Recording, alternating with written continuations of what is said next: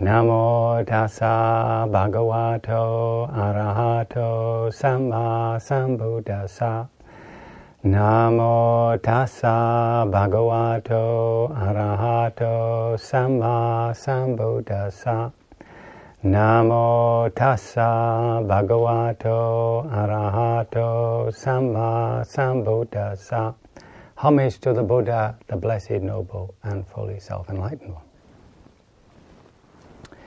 Um, I thought this evening just to um,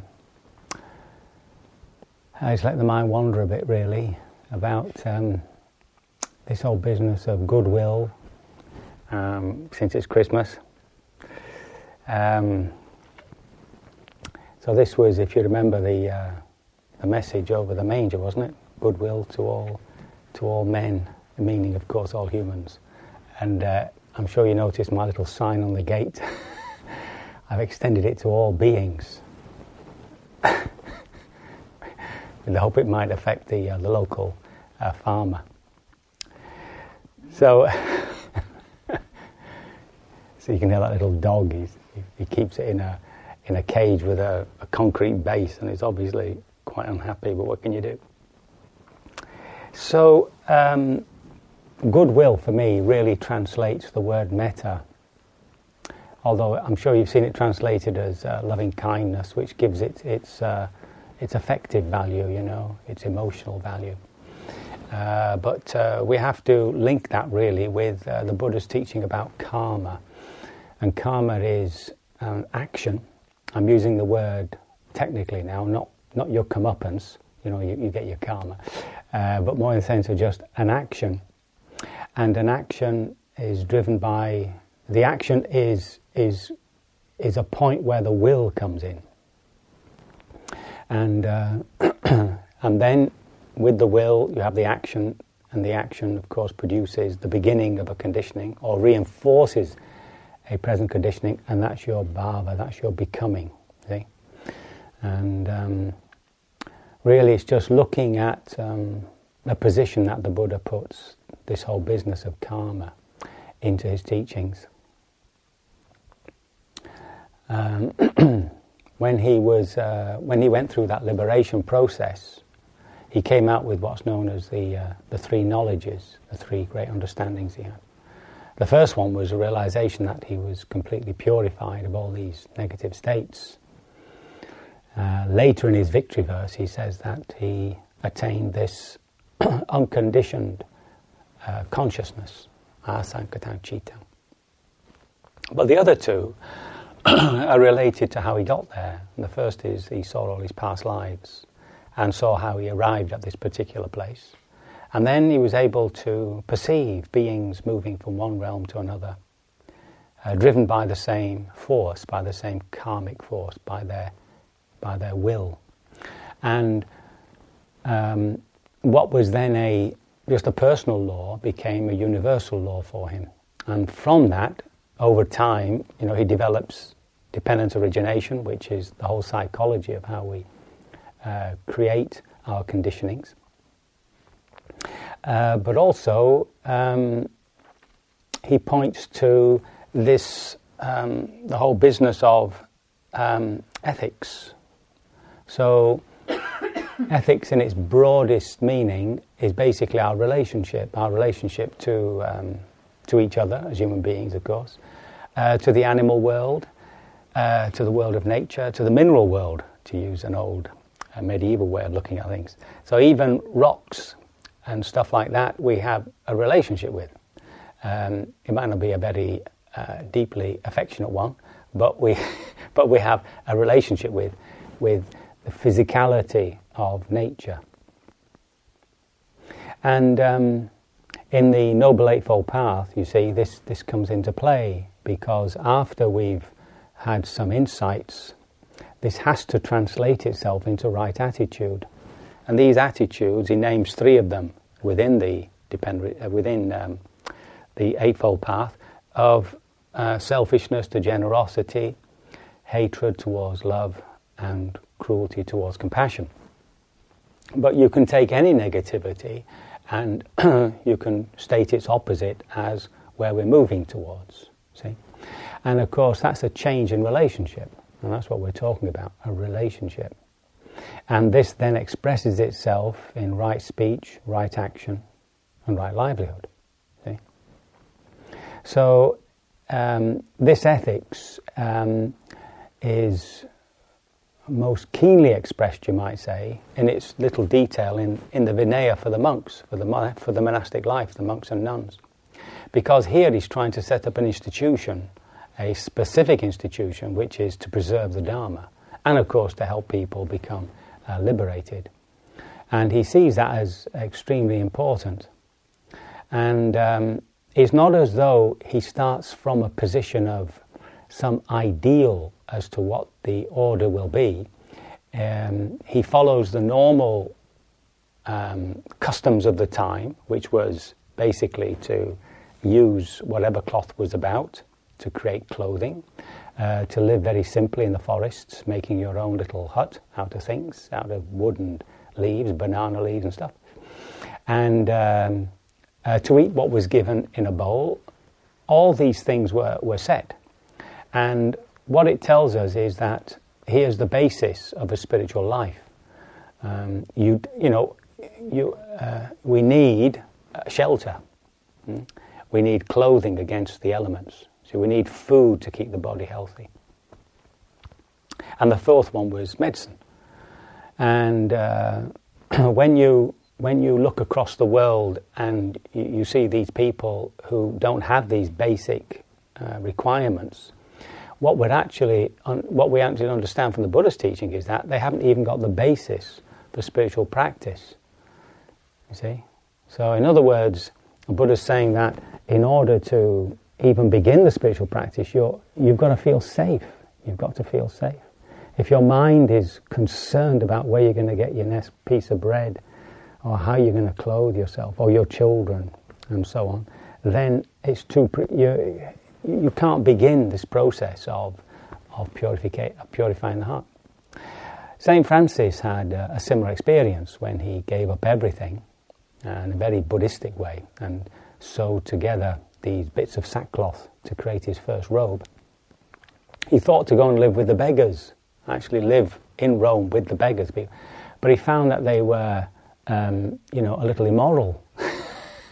quite happy to thieve, not and the language, of course, uh, and the whole thing, and it, it, it sort of, um, he had this ideal that, in fact, if you were poor, you were necessarily closer to Jesus, closer to God.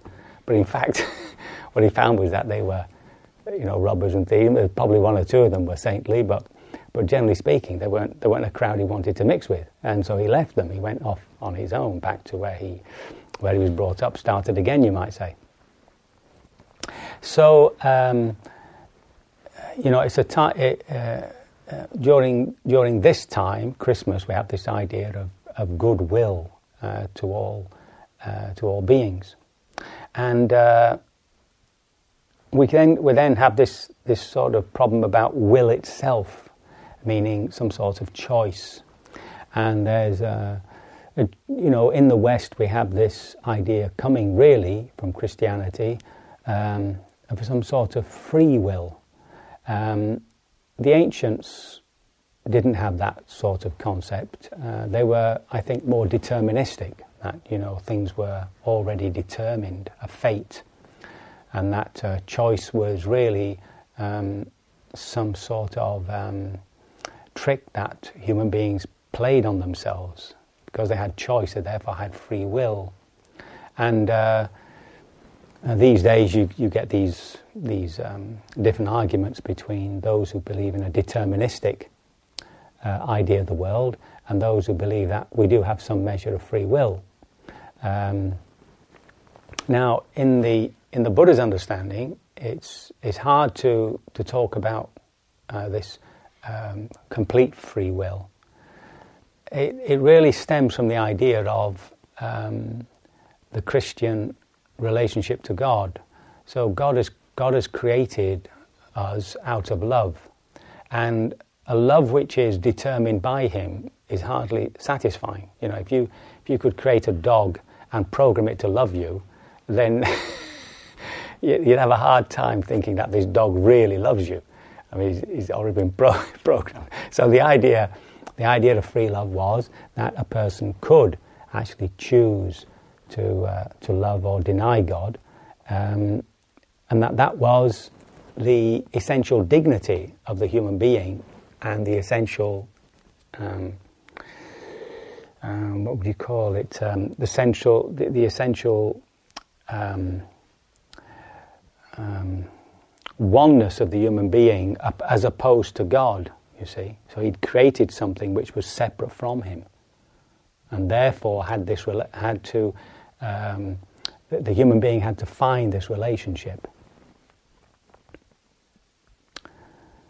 Um, in the Buddha's teachings, it's difficult to to uh, to see this free will because everything starts from this position of ignorance, from the position of, of a, a, we're living under a delusion.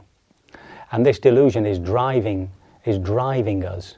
So its main manifestation is acquisitiveness, you know, which turns into greed and all that sort of stuff. And the reason is that um, in that essential delusion as to who we are, um, uh, there's, there's this presumed understanding that we are what we appear to be, so human beings, with the body, mind, heart, and so on and so forth.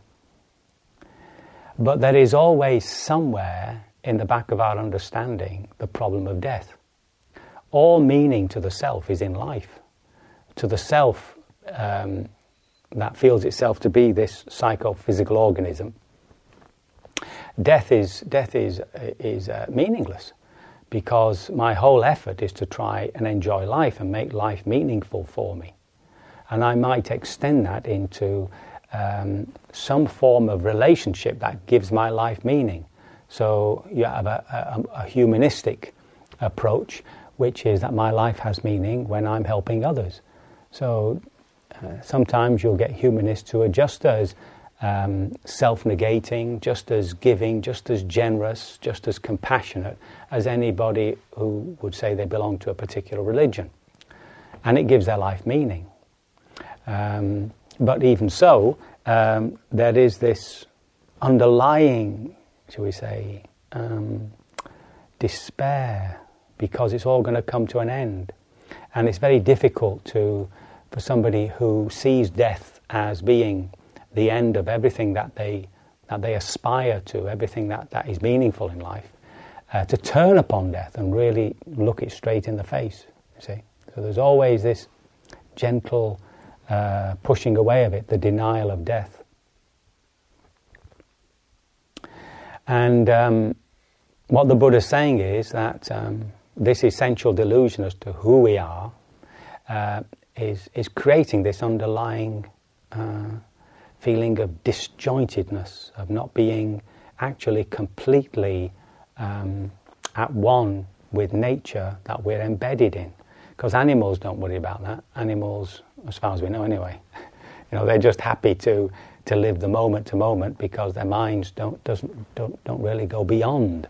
They don't have that imaginative capacity to imagine their deaths. Not to say that they don't know when they're actually dying or being killed, but they don't have that existential fever that can descend upon us. So when you consider that we've got this underlying delusion which is trying to make sense of this life, um, then uh, everything is driven by that by that force. So although on the surface of things, when you walk into uh, Tesco's and you, you think, well, am I going to have uh, you know choco biscuits or um, or, or, fig biscuits? and I think, well, this is choice. This is my this is a wonderful thing I have in this society of choice. You know, the, the governments keep going about this choice, uh, but eventually you tend to choose the one you like, the one you've established a, a decent relationship with.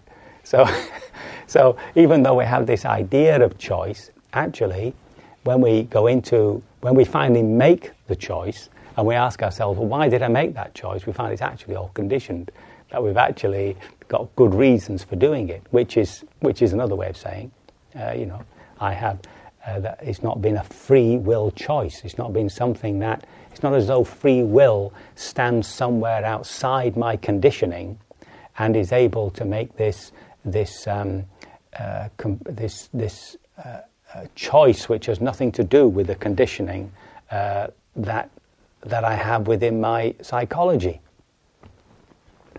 So when it comes to, uh, to the path, and we're talking about the way to go, it's like going for a walk, isn't it? You, you set off for a walk and you already have your map, you know where you're going to go. And wherever you come to a fork in the place, or where you come to a, to a place where you, you don't recognize or something, um, you don't have free will. You don't have. You look at your map, and, and you decide you're going to go this way. Now you might make a mistake, uh, and, and end up in, in a, drowning in a lake, but we'll leave that one aside. Presumably, presumably you can read the maps, and even, even if you do start walking into marshy land, you know you've come the wrong way, so you come back on yourself. So the path isn't um, so much one of choice, but one of discernment, isn't it, you see? And if we discern wrongly, if we, if we make the wrong choices, then there are certain things that happen because of that wrong choice, which, and the world mirrors back to us what it is. Now, when we talk about karma, remember, in, in, the, in the sense of that which is leading us to liberation, it's never, it's never something outside us. So, if, for instance, I, I find myself being fired from every job that I happen to get hold of, and, and I keep saying to myself, these people really don't understand me, you know, they, they're absolute fools and all this sort of stuff, then uh, slowly but surely it might occur to me that maybe I'm the fool and not these people I've been calling the fool all my life. Uh, but until I make that sort of uh, little bit of insight, uh, the world keeps mirroring back to me, you know, exactly what I'm doing. So, uh, but if I were to say that losing my job is my karma, then I'd be slightly off, off center, you see, because my real karma is the conditioning I have inside me, the conditioning which is creating this personality, these relationships, which uh, continually find me, find me dumped. If, on the other hand, you know, take, take the opposite, if on the other hand, I find myself constantly, uh, you know, in situations which are creating happiness around me and joyfulness around me, um, then again, that's, that's mirroring back to me my relationship to the world. So uh, when we, whenever, when anything happens to us, you see, um, there, there is that business going on. That doesn't mean to say that other people's karma isn't affecting us. I mean, you know, the old adage that, you know, just because you're paranoid doesn't mean they're not after you. in other words, in other words, things happen to us, but it might not be might not be specifically our fault. It's somebody else is also uh, dumping their stuff on us. And to sometimes distinguish that is very difficult. In fact, the closer the relationship is, the more difficult it is to discern that. So, um, when it comes to this uh, uh, goodwill to all beings, um, we're really always looking at our uh, relationships. That's what it actually means. Just what is our relationship?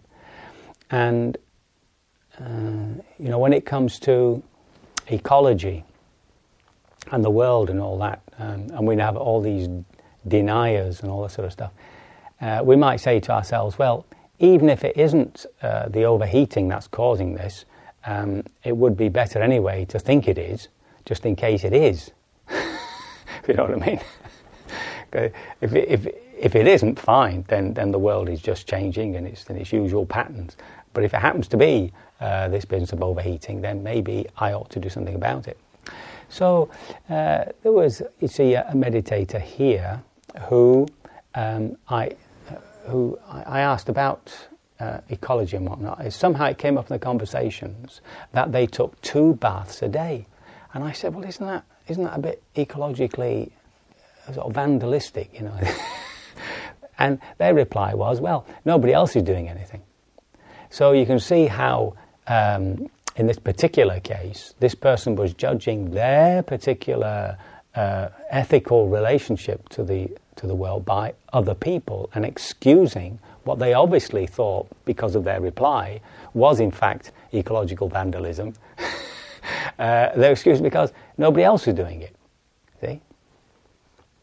So uh, when it comes to ecology and, and the things like that, you see, our our question is to ourselves, well, what am I doing about it? What am I? What is my responsibility within this particular situation I find myself in? See. So here, for instance, uh, you know, I, have gone to all sorts of silly extents to try and cut down the amount of fuel we use to heat water, and some of them have been slightly ridiculous. That uh, that thing that you're using now, which I bought, which was meant to be uh, one of these super kettles that would keep water warm, um, turned out to be. I mean, that's why I've got that glove around it, that that covering, because it was just letting off heat all over the place. Uh, my latest escapade, as you've noticed over the sink, is, uh, is a hand washing thing. Uh, but actually, it, uh, that water, which comes straight from uh, the well, straight from the um, uh, cold water system, is perfectly drinkable. So if you ever want warm water, then you know you, you can take it straight from that. And this allowed me to cut down the heat in the tank itself, which I hope you've all forgiven me for. So that is basically just hand hot. See, it's not even that, is it? It's lukewarm, and then, which is all you need. You only need lukewarm water. So, I mean, I go back to my experience, um, you know, in the East, where only the rich can have a hot shower. You just you don't have hot showers. You don't. I mean, most people still still shower at wells, and it's always cold. Always, you know. Mind you, of course, you're in the tropics, but even so, so uh, one thing that we can we can look at is is just you know um, what is our relationship to the material world? How much heat do we need? What sort of clothes are we wearing so that we don't we don't have to have the central heating on it, you know, so high. Um, the food we eat. So you go back to your basics, you see, the food, the shelter, the clothing, you know. I mean, these days with clothes being so cheap, people have sort of quite large wardrobes, you know.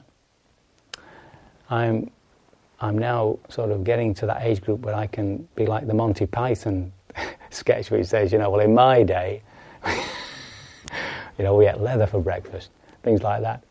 But uh, this whole this whole explosion of uh, material goods uh, is, you know, means that people don't have a sense of um, kindness towards things. They don't, they don't treasure anything because, well, if you break a cup, you go and buy another one.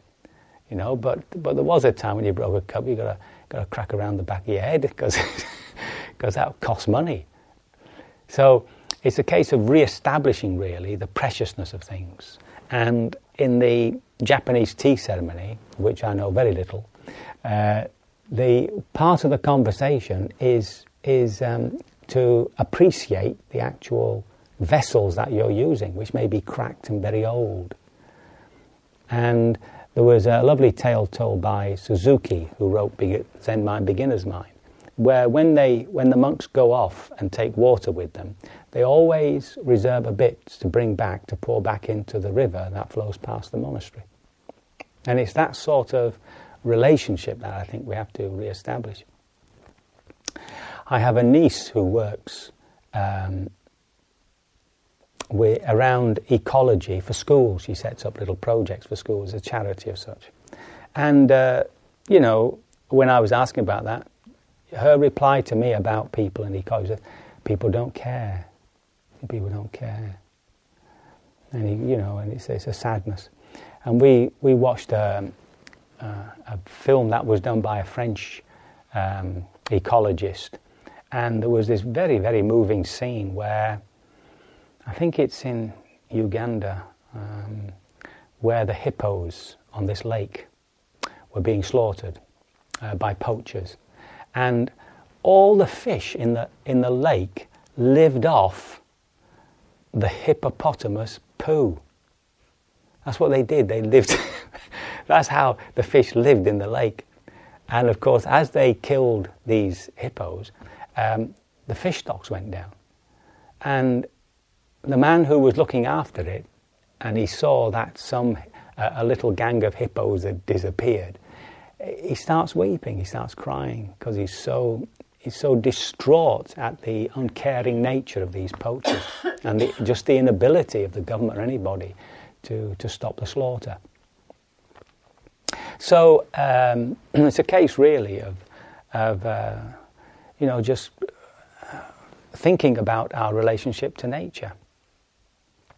When it comes to uh, animals, the animal world, you see, it's a similar, a similar sort of thing, and um, it's very, it's very difficult, really, uh, to find products which don't use um, uh, use something from animals.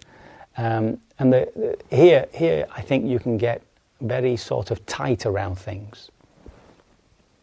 Although the Buddha uh, created, although the Buddha pointed out these rules about not harming living beings, they were never set to us as, as commandments, as thou shalt not. It wasn't, a, it wasn't to do with that. They're training rules, sikkhapada. And uh, you can't make, you can't make a, um, an absolute law in, in a relative universe because uh, depending on time and place, uh, human beings, if they want to stay alive, have to eat animal, have to eat animals. I'm talking about people in deserts and uh, people in the uh, up in, in the ice, icy parts of the world.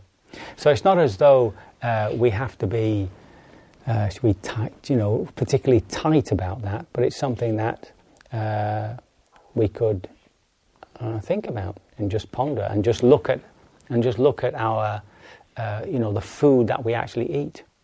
The idea of having a vegetarian or two meals during the week uh, seems to be taking on, seems to be catching on. Um, but it's, I think one of the problems is that when we move into that moral area, we become moralistic.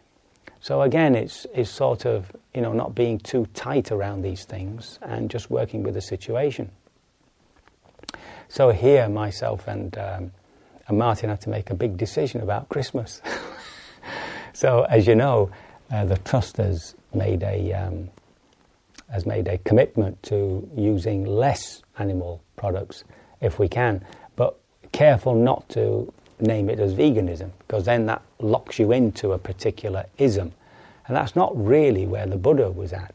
I remember uh, talking to um, a German man who'd come to the monastery, and he was very uptight about Buddhism. You know, he, he just didn't like Buddhismus.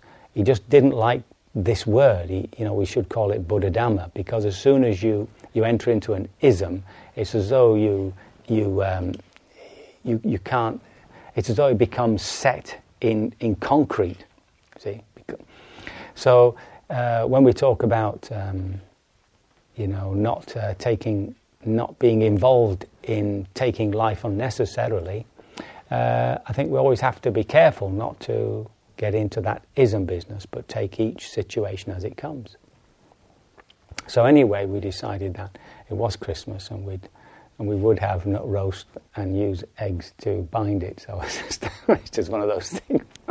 we gave in to that. Um, now, when it comes to uh, human beings, here we have a whole, uh, you know, it becomes very complicated because, uh, you know, we have all sorts of ways of behaving towards each other which are, which are unhealthy, and equally as many ways as we can which are healthy. And uh, tomorrow I might, we might go through the, uh, the perfections, as they call the parami. Uh, but again, it's, uh, it's recognizing that um, other people are our teachers. That's one really very positive way of looking at it. So when somebody is creating uh, some negativity within us, it's pointing out where we're where we may be stuck, where we are actually uh, holding on to views and opinions. And um, you know, it's a case of really uh, doing that, doing that moment to moment vipassana. We, we, see, we see vipassana as being something that we, we sit and do as a practice, and that's true, that's not a problem. But to keep that to keep that awakenedness in us, awakenedness in us, so that when we meet somebody and they and they're pressing buttons, you know, we're right there with this with the inner turmoil, and as it were, not to identify with it. This is the whole point, isn't it, of practicing vipassana, is to disidentify with what we're experiencing. So when anger comes within me, when I'm sitting and I've got a memory and some anger comes up, I, you know, I'm, I'm sort of, as it were, just gently pushing it away from me to observe it. And in so doing, I realize it's not me, not mine. But then we, in day life, we tend to forget that and, and as soon as anger comes up, well, I'm going to be angry. To hell with it. but the whole idea, isn't it, is to remain with this sharp awakenedness so that as soon as I feel the first stirrings of irritation, I'm right there with it. You see? Now, I can override that. See, this is the point. I can override that with goodwill. And the measure of goodwill could be just a certain openness to the person, just to actually listen to what they're saying without this immediate reaction. And uh, if I'm going to identify with something, they'll let me identify with goodwill. So now here we come to another, this whole business about, about the self. The Buddha, um, in his teachings, uh, isn't, it's, not about, it's not about getting rid of the self. It's about uh, creating, first of all, a self which is beautiful, a self which is, uh, feels uh, dignified, self worthy, that has a lot of self esteem, you see. And it's only when we feel that certainty within us that, it's begin, that we can begin to go deeper and drop the idea of, of what a self might be. But all his teachings, if you, if you go through is all about at this ethical level of moving away from negative states towards positive states, from darkness to light, as he would put it. There's some beings moving the other way, he says, but hopefully we're moving the right way, we're moving from darkness to light. And so the whole training, uh, that, uh, part, of the, part of the training is the Eightfold Path, this right speech, right action, right livelihood. And what it's doing is it's creating this, this beautiful conditioning. And when I associate with that, when I say, well, you know, I am generous, you see, uh, then uh, it's creating within me this, this sense of, of self esteem. When I've forgiven somebody and I feel the relief that comes with that, uh, you know, I'm, I'm purifying my heart. When you're practicing metta and you're saying, May I be safe, may I be well, uh, it doesn't matter whether we believe there's an, there's an ultimate I there or not. What all we're doing is creating these conditionings uh, which eventually build up to make us feel good about ourselves. Now, when we uh, move into that meditation, um, the next the next stage is to is to investigate this sense of I. Um, so it's it's a sort of parallel process, the the process of insight and the process of of ethical uh, purity run uh, together. You see, so if we are if we're very disturbed over something, we're going through a patch in our lives which is uh, full of anxiety and anger and all that sort of stuff, then it's very difficult to separate from it. And even if we keep falling into these habits of getting angry and, and all that sort of stuff, at least we know that we've fallen into a place where we don't want to stay. This is the point, we don't want to stay there. Often people will get themselves into this into this horrible place, and, and they keep churning at it. I remember uh, Rob, who's our uh, treasurer, he, he, uh, he do, he's um, a solicitor helping people through divorce and whatnot. And he remembers saying to this man something along the lines of, um, "You'll lose what you want. You know, you're like you're not going to win this case, uh, and, and, you're going to spend a lot of money, right? Um, so he, he, his whole argument was let it be, come to an agreement, and let it go. But he was too caught up in this bitterness and hatred, and he was going to go for it, even though, even though it was actually completely illogical. And that's what, that's what we tend to do. We get ourselves into these, um, you know, these, these, these whirlpools of thought, you see. And, and you, it's impossible to step out of it for a lot of people. They're just caught up in it. There was another case just recently um, on the radio there of a man who um, had been tortured by the Japanese on, uh, on, on that River Kwai business really, really badly. And his heart was just filled with hatred and, and just anger. It was there, undealt with within, the, within his heart. And his first marriage eventually broke up. And then later on in, in his perhaps late middle age, um, he's just on a train and he meets somebody um, and begins to talk to her and this stuff begins to begins to just flow outward, and he, he gets in touch with all this all this goo, all this horrible stuff inside him.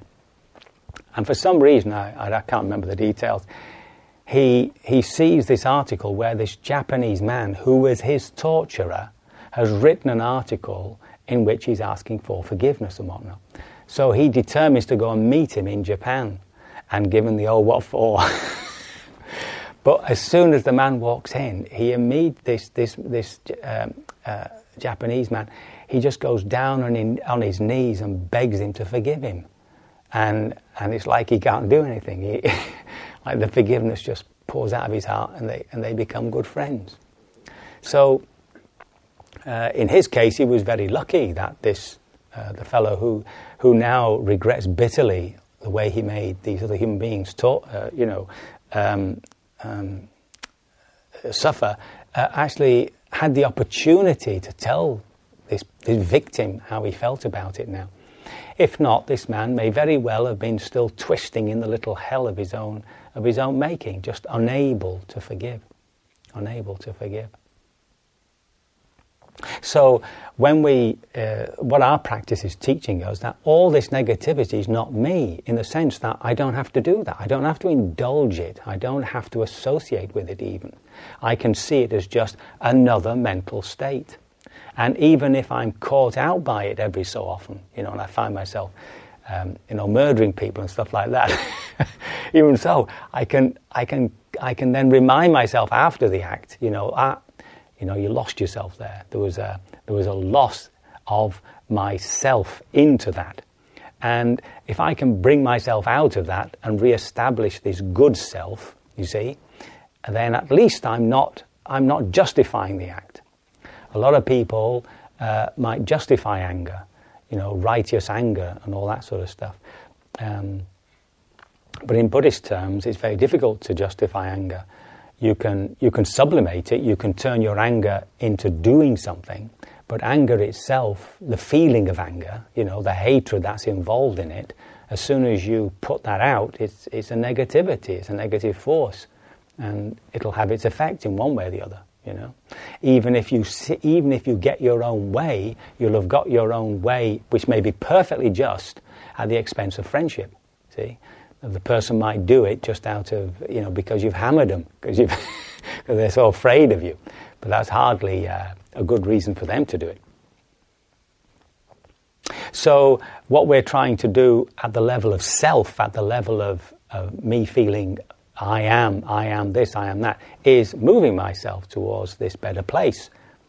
And when I get there, uh, I find myself being more contented, uh, less caught up in these mental states and so on and so forth. And this allows my meditation to go deeper because these are, in our meditation, what we call the hindrances. They're actually stopping us from, from going deeper and seeing where the, where the initial problem lies, you see. So, um, this, t- this, this uh, goodwill that we are generally spreading around all over the place at Christmas is something that we also need. Not, it's not only an outward flow, it's an inward flow towards ourselves. And one of the purposes of practicing metta bhavana is to get that feeling of self worth about ourselves. So even you know this, uh, during this this time, uh, uh, it depends what how you wish to spend tomorrow, but you might spend some time just reflecting, and uh, just you know just try to guide your thoughts towards those areas where where we where we find ourselves stuck or where we find our, where we find uh, certain irritations, etc., etc., certain fears, anxieties, and just see them that actually they're telling us something about ourselves, the situation out there, the person out there. And, uh, and, and then just to find a way of uh, allowing that original fear, anger, whatever it is, to arise. Um, and as it, as it moves away, as it turns away, you see, to establish the right relationship. See? The right relationship with a situation or with a person and so on. So, as we all know, this isn't, uh, this isn't easy work. You know, you've got to keep at it. And uh, even though uh, sometimes you might feel things are going worse, uh, it's, sometimes it feels like that before it gets better. I'm sure you've heard that one before. So, so it's a case of really seeing our lives as an ethical process. It's not just this insightful process into impermanence and whatnot. It's actually an ethical process. It's a process of correcting our relationships. And uh, in a sense, that's looking at the third, this middle characteristic of dukkha, of, of suffering. And remember, it always comes down to desire. So, this desire is a specific desire. It's not all desire. The desire to meditate, the desire to be liberated, is not this tanha. This desire is always based on uh, some wrong relationship we have, see, which is a fundamental uh, delusion about who we are. So um, even when we turn towards uh, things like ultimate things like death, you know, uh, you know, the Buddha's not shy about sort of hitting nails on their heads, you know, like life is uncertain, death is certain. I mean, that's, you know, like he, he keeps sort of poking you in the eye to sort of wake you up. And it's being, it's being able to turn on that, you see, turn on that certainty and looking at that fear because right there at the very fear of death we find this self. It's the self, you see, it's this wrong relationship which is creating that, that initial, that, that deep, that deepest of all fears.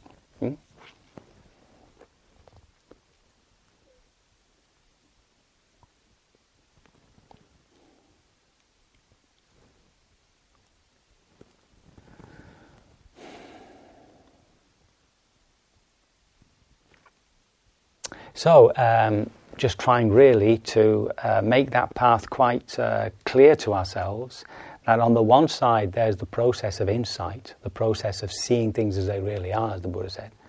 And on the other side, it's how it manifests in our daily actions, speech, actions, and uh, livelihood.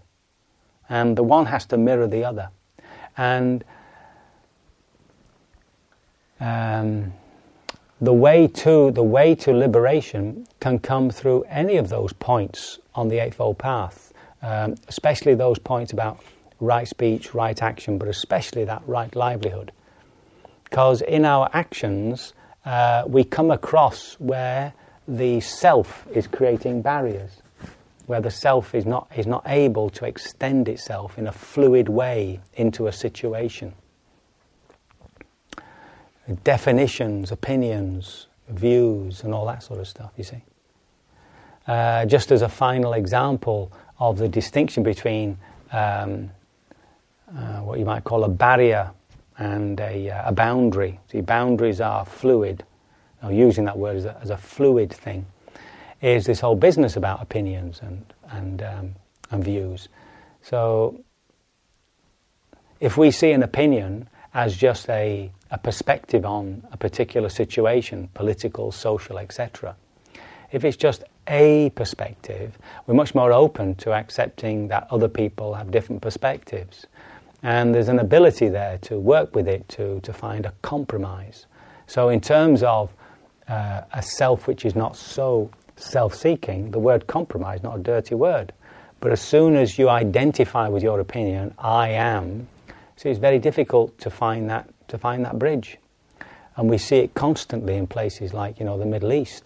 See, there's no, uh, there doesn't seem to be a way that, uh, that these two sides can, can even come close to uh, uh, some sort of compromise, some sort of way of understanding each other and giving each other the sense of freedom they want. However, it is Christmas, and uh, we have to spread a bit of goodwill. And uh, this evening in our metta, perhaps we can bring these things to mind, like the Middle East, and, uh, and send out our goodwill. Uh, just f- another final thing: uh, some people, some people doubt the power of prayer. You know, uh, goodwill, blessings, and that sort of stuff. But there's a woman called Caroline Myss, some of you might might have heard of, and um, she tells a tale of a uh, car crash in which um, the woman dies, comes out of her body. And as she looks down the line of cars, all these people are, are swearing and getting very angry with her and, and all that sort of stuff. But there's one woman who's praying for her. And what she sees is this energy going up and then coming down upon her. Anyway, as it is, she didn't die and she goes back into the body and all that. But she remembers the number plate of this person and seeks her out and takes her a bunch of flowers. So, so uh, even though we might do metta only to, um, uh, you know, to, to help recondition our own hearts towards what is goodwill, um, I don't think we should doubt that it has some force. I'm always bemused, really, because, as you know, uh, we read out these names in the morning, and occasionally somebody will say it really helped. And I, I can't really understand how it did it, but they actually, they actually feel it. And there was one occasion, I mean, it's, you know, you can always, if you're, if you're a scientific materialist, obviously it's not going to make sense to you. Uh, but there was one case where somebody was dying and we were offering metta, and it so happened they died during that period when we were offering metta, which, is, which I thought was extraordinary. Which means, I suppose, you could translate that as meaning we killed them.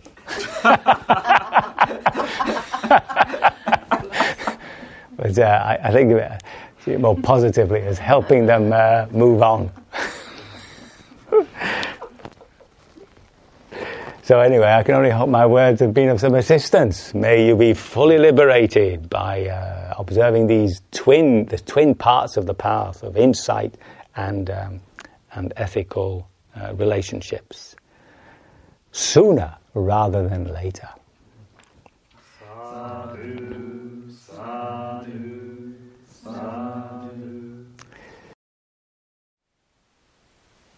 Thank you for listening. To learn how you can support the teachers and Dharma Seed, please visit dharmaseed.org slash donate.